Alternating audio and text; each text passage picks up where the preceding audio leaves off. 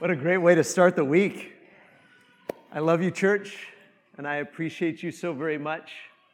I, I think this is probably true with most things online, but I, I sort of have a love hate relationship with Facebook Marketplace. You've been there? You know, you know what I'm talking about? You know, that, I found some things on Facebook Marketplace that I didn't think I'd be able to find anywhere. And at other times, Holly's tried to sell some stuff. Sometimes we've gotten rid of some junk, and somebody surprisingly paid us for the junk we were trying to get rid of. And uh, other times, people keep saying, Hey, I'll come by in an hour, and they never show up. You know, so if you've been there, you know. But, but, I think it's still better than in the old days. Do you remember what we did in the old days when we, we were going to have a garage sale or when we were going to try to sell something or we wanted to buy something?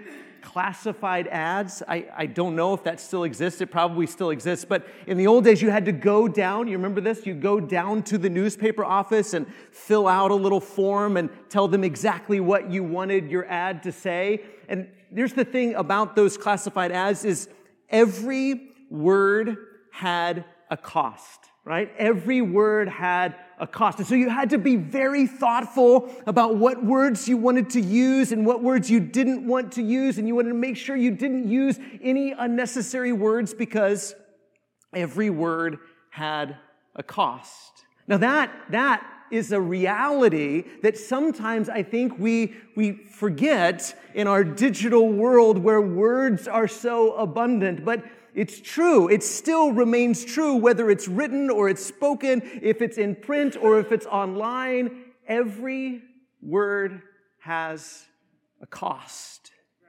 You need to stop and think about the words that you're going to use because every word has a cost. Some of us have experienced, it. I know all of us have experienced valuable words, valuable words, but we've also experienced words that came at quite a price, that have hurt us, wounded us deeply. When we were kids, we used to say, Sticks and stones may break my bones, but words can never. Nothing could be further from the truth, could it? Words hurt. Some of our deepest wounds, some of our deepest wounds aren't from what someone did to us. Some of our deepest wounds are from what someone said to us.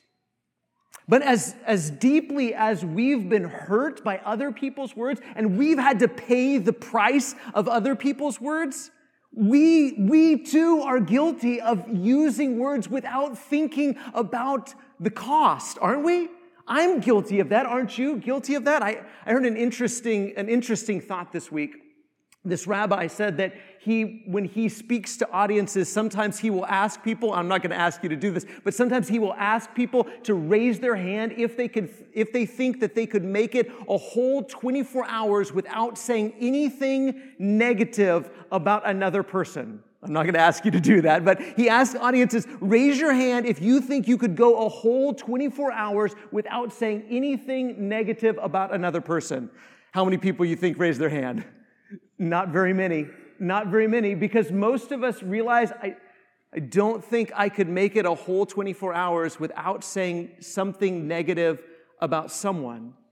And then he says, Well, what does that mean about your relationship with negative words? What does that mean about your relationship with saying things negative about other people? If it was, if that the same thing could be said about alcohol? If somebody said, I can't make it 24 hours without alcohol, what would you say about that person? That they are addicted. If a person couldn't make it 24 hours without nicotine, you'd say that person is addicted. If you couldn't make it 24 hours without caffeine, then you'd say that person is addicted. If you can't make it 24 hours without saying something negative about someone, are you addicted? Addicted to speaking negatively about people. I think most of us, most of us probably are. Most of us probably are addicted to saying things that are critical and negative about other people. And it's time that we break the cycle, isn't it? It's time that we break that negative cycle of saying things that are harmful and destructive and critical. Last week we asked this question that we're going to continue to ask until next week. How are your words showcasing the Spirit's work. There is a person who can help you break the cycle. There is a person who can help you to stop tearing others down with your words. And that person is the Holy Spirit. He lives in you. His power is within you. He is trying to transform you and change you and help you. And you and I have to yield ourselves to the Spirit's work. And our words, our words are one way the Spirit showcases His transforming work. So the question is, how are your words showcasing the Spirit's work? Can you see in your words, or maybe better yet, can you hear in your words that they are being changed and transformed by the Spirit's work? In Ephesians, that's what Paul's theme is, is that when you are in Christ, you are different. You are changed. You're transformed. You are a new self. But you have to choose intentionally to participate in that newness, in that change, in that transformation. You have to put, put off the old person and put on the new person. You have to allow the Spirit to dwell in you and change you and transform you. In chapter 4 of Ephesians, Paul describes what that transformation looks like. And so much of what he has to say is about the words that we use and the words that we don't use. So if you have your Bible, Ephesians chapter 4 and verse 29, listen to what he says here. Ephesians 4 and verse 29. Let no corrupting talk come out of your mouths. Let no corrupting talk come out of your mouths. I mean, just kind of sit with that for just a second. This is what it looks like to be a Jesus follower. This is what it looks like to be a disciple of Christ. This is what it looks like to be a Christian. This is what it looks like to have the Spirit of God dwelling in you is that this is the direction into which you're moving, that no corrupting talk comes out of our mouths. Now, maybe your mind is racing and you're thinking, well, what, what exactly does that mean, corrupting talk? Surely corrupting talk doesn't come out of my mouth, or maybe what I say isn't really corrupting. Here are some other ways that the word corrupting could be translated. In different translations, here are some of the other words foul, harmful, dirty, bad, unwholesome, abusive, evil, rotten. Then there's this last one. Lashon hara. It's a new, new phrase that I learned this week. I'm probably butchering the pronunciation, but Lashon hara is a Hebrew term. And it's the idea of negative truth about someone. In Jewish tradition, there's this idea that gossip isn't just about spreading false ideas about people, it's also spreading negative truths about people. So when you say things negatively about other people that you really didn't need to say, there was no purpose to say that, it was just negative, and you're, you're helping to ruin someone's reputation then you're guilty of lashon hara. You're guilty of slandering them. This is the kind of idea that Paul has in mind when he says, let no corrupting talk come out of your mouth.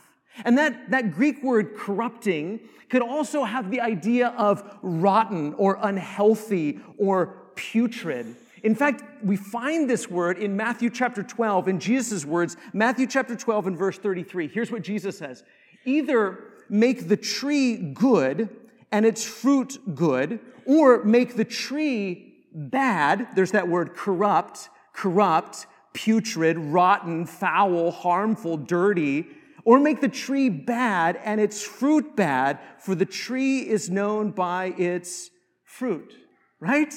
Right? If a tree is unhealthy, then its fruit is going to be what? unhealthy. If a tree is bad, if a tree is rotten, if a tree is foul, then its fruit is going to be the same. An unhealthy tree produces unhealthy fruit. An corrupt tree produces corrupt fruit.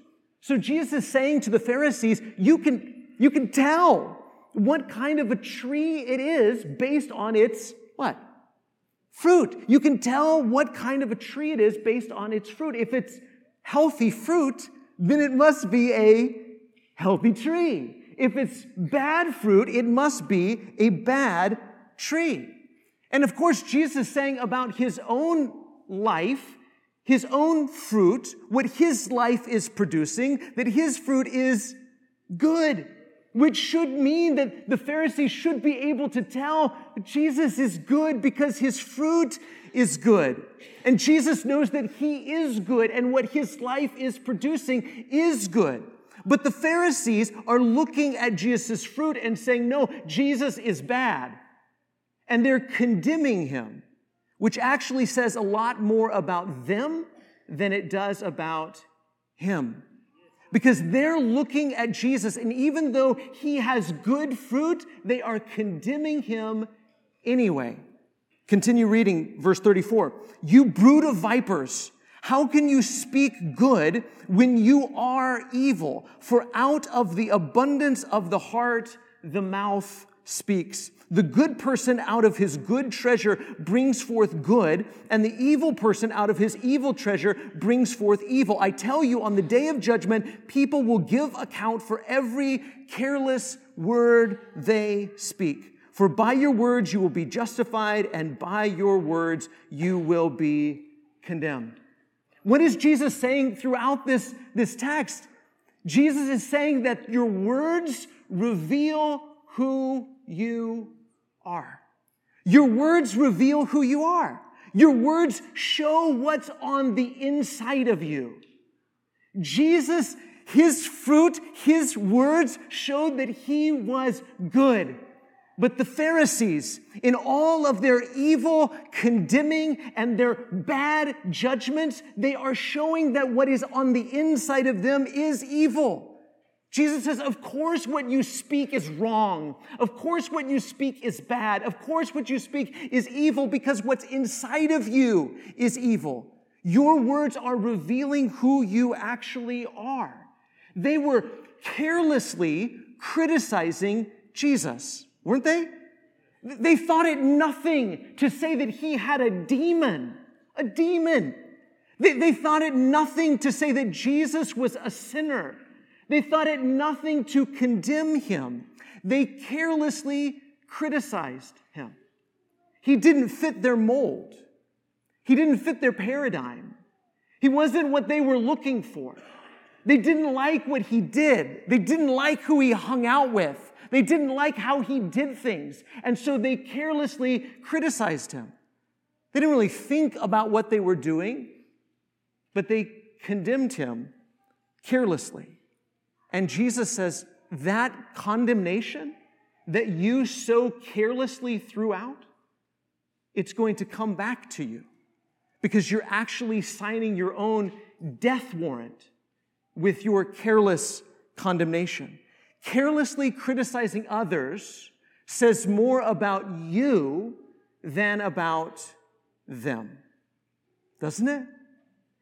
Carelessly criticizing others says more about you than about them. If you don't stop and realize my words have a cost, it is a big deal to say you're wrong.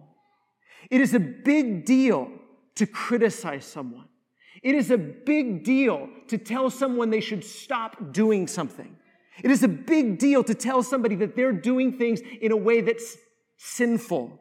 And if you just carelessly throw out those criticism, if you just carelessly throw out those condemnations, it actually says more about you than it does about them. Now, maybe, again, maybe we're tempted to say, yeah, I know, I know some people, I know some people like that. I know some people that carelessly criticize others. I'm not talking about them. I'm talking about us. I'm talking about you. This, this whole year is about reflect on yourself and be renewed. Reflect on how, how is it that you do this? That you carelessly criticize others. Maybe it's when others aren't even around. Maybe it's when you're just talking. Maybe you're talking to your spouse. Maybe you're talking to your coworkers. Maybe you're talking about someone famous. Maybe you're talking about someone on the news. Maybe you're talking about a celebrity. Maybe you're talking about a politician. You, you have to be so very careful. Because what the Pharisees didn't realize, they thought that they were throwing out accurate condemnations, accurate criticisms, but they were actually throwing out careless criticisms. And Jesus says, what you're actually doing is you're criticizing the Holy Spirit. What you're actually doing is criticizing God. There's a time to tell someone that they're wrong. But if you go around carelessly criticizing other people, you may very, fi- may very well find that it's actually saying more about you than it is about them. It may be revealing that there is something rotten in you, something corrupt in you. And you think you're revealing something about them when really it's revealing something about you. But there's also a positive side to this as well, isn't there? That if, if what is in you is good, if what is in you is being transformed by the Holy Spirit, if what is in you is healthy and right, then the words that come out of you will be healthy and good and right. Continue in Ephesians chapter 4 and verse 29. Let no corrupting talk come out of your mouths, but only such as is good for building up as fits the occasion. And you, you know what this is like, don't you? Because the right word at the right time is worth its weight in gold. Isn't that true? The right word at the right time is worth its weight in gold. The word that builds up and it fits the occasion. The word that you needed to hear. You've been there, haven't you? You've been low You've been cut down, you've been hurting, you've been sad, you've been discouraged, and someone came along. God sent someone along, and the Holy Spirit worked through that person to speak truth to you that edified you, that picked you up, that dusted you off, that helped you, that blessed you. It was just the right word at just the right time, and it was worth its weight in gold. And Paul says, this is the kind of stuff that needs to be coming out of your mouth, not corrupt, not carelessly criticizing people, not rotten, foul words that tear people down and hurt people, but words that are good for building up as fits the occasions. Your, your words have the power to build people up. And we, we say all the time, we tend to say it about criticism, we say constructive criticism, but that idea, constructive, constructive, like construction, it can build. Your words can build people up. Do we stop and think about that? That your words have the power to heal people and to help people and bless people and encourage people. A few years ago, I made a deal with myself that anytime I thought something positive about another person, a specific thing, anytime I thought some specific positive thing about someone else, I, I tell myself I owe it to them to tell them that. I owe them that compliment. And until I pay them, then I have a debt to them. And so I have to, I'm obligated to share every positive thing that I think about someone with that person. Because it's a powerful thought, a powerful truth, a powerful word that's in you.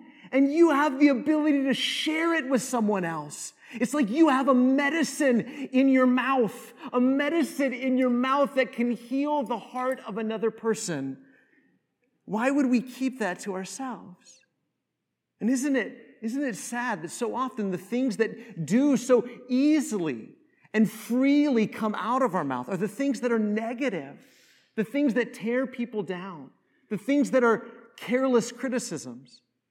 And then we actually think positive things about people. We think encouraging things about people. We think things about people that could build them up, and we think they don't want to hear that. They, they don't want to hear that. Or that would be embarrassing to tell them that. That would be kind of awkward. I don't, I don't know them well enough to say that to them, so I'll just kind of keep it to myself. I'm sure they have plenty of people in their life that are sharing those kinds of things with them. They don't need me to say that to them. How do you know that? How do you know that? How do you know that that person isn't hurting and they need that word that you have to share with them that could build them up? Continue on in verse 29. Let no corrupting talk come out of your mouths, but only such as good for building up as fits the occasion, that it may give grace to those who hear. Did you know that? That your words can give grace. They can give grace. They can be a blessing. They can heal. They can restore. Grace is a word for a gift. A gift. Your words are a gift. A gift that God is giving to that person through your mouth or through your fingertips if you type it out or write it out. God is giving that person grace, but it's coming through you. You are a conduit to transmit the grace of God through your words. Paul says, listen, if you're going to be a transformed person, if you're going to be a new person, you're going to put off the old person and put on the new person, then, then you have to speak the truth, but it's not just enough that you speak the truth. You've got to make sure that the truth that you speak is building people up, that it, that it fits the occasion, and that it gives grace to those who hear it. You have the power to give people a gift that will bless them, a gift that will bring them joy and pleasure and delight. That's, that's a power that God has given to you through the Spirit that you are able to give people a grace, a gift, a joyful gift. Look at verse 30 of Ephesians 4. He goes on, and do not grieve the Holy Spirit of God by whom you were sealed for the day of redemption. You see, all of this, all of this passage is about your life in and through and by the Holy Spirit.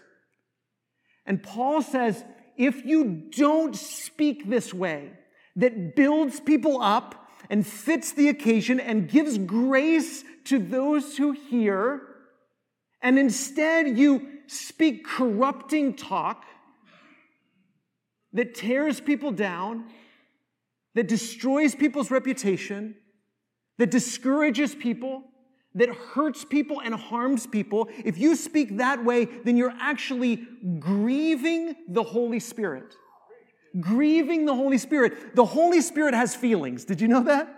The Holy Spirit is not an it, the Holy Spirit is a He and he has feelings.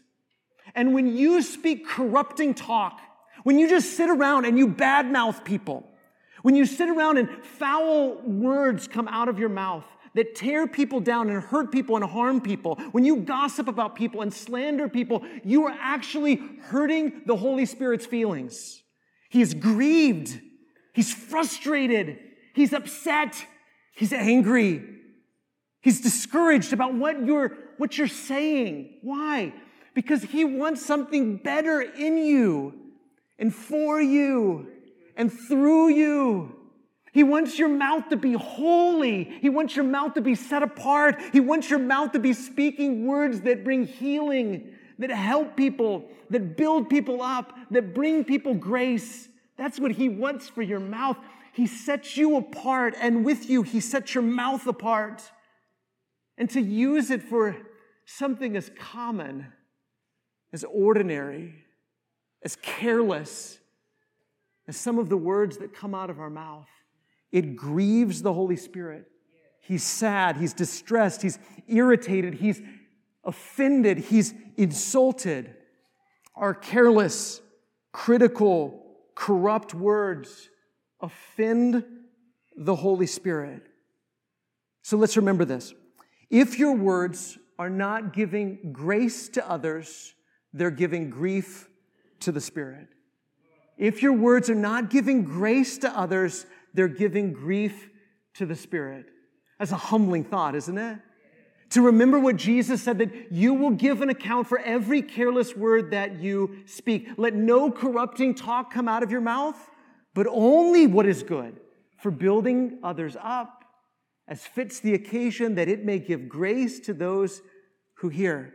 So we have to constantly remind ourselves, even more than if we were standing at the newspaper desk trying to figure out, okay, what words do I want to pay 10 cents for?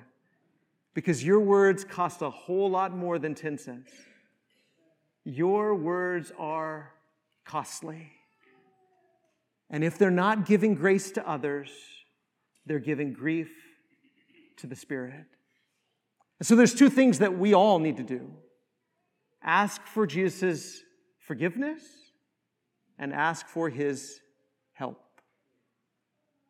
We all have to do that, don't we? To say, Lord, I know that my words have grieved you, they've offended you, they've irritated you, they've saddened you, because you made my mouth for something better than what I've been using it for. And I pray for your forgiveness, but also pray for his help. You cannot do this on your own. You cannot do this on your own. I cannot do this on my own. Left to our own devices, our words will be corrupt. But when we rely on the Spirit of God, that's when He can begin to transform us and change us so that our words don't give grief to the Spirit, but they give grace to those who hear. That help, that help and that forgiveness begins at baptism and then it continues on so long as we rely on the Lord. Maybe there's somebody here this morning and you're ready to be baptized into Jesus because you're tired of the way that you've been hurting others with your words and with your life, what you've done and what you've failed to do, and you're ready to receive the forgiveness of God through the blood of Jesus, and you're ready to receive the, the gift of the Holy Spirit to help you and to transform you, to change you, you're ready to start walking in and by the Holy Spirit, if you're ready for that transformation and that decision, then now's a great opportunity. Or maybe you made that decision a long time ago. But somewhere along the line, it just got really easy to let corrupting words come out of your mouth, to not speak words that bless, that build up, and that give grace. And it became so normal to talk this way. But you realize you need change and transformation and renewal. And maybe your brothers and sisters in Christ to pray alongside you and pray with you. Our shepherds do that every single week. Come alongside people just like you who need, who need prayers and encouragement, who confess, I can't do this on my own. And maybe we can pray for you this morning. Our shepherds could pray with you in the prayer room, or right now you could come forward as together we stand and sing this song.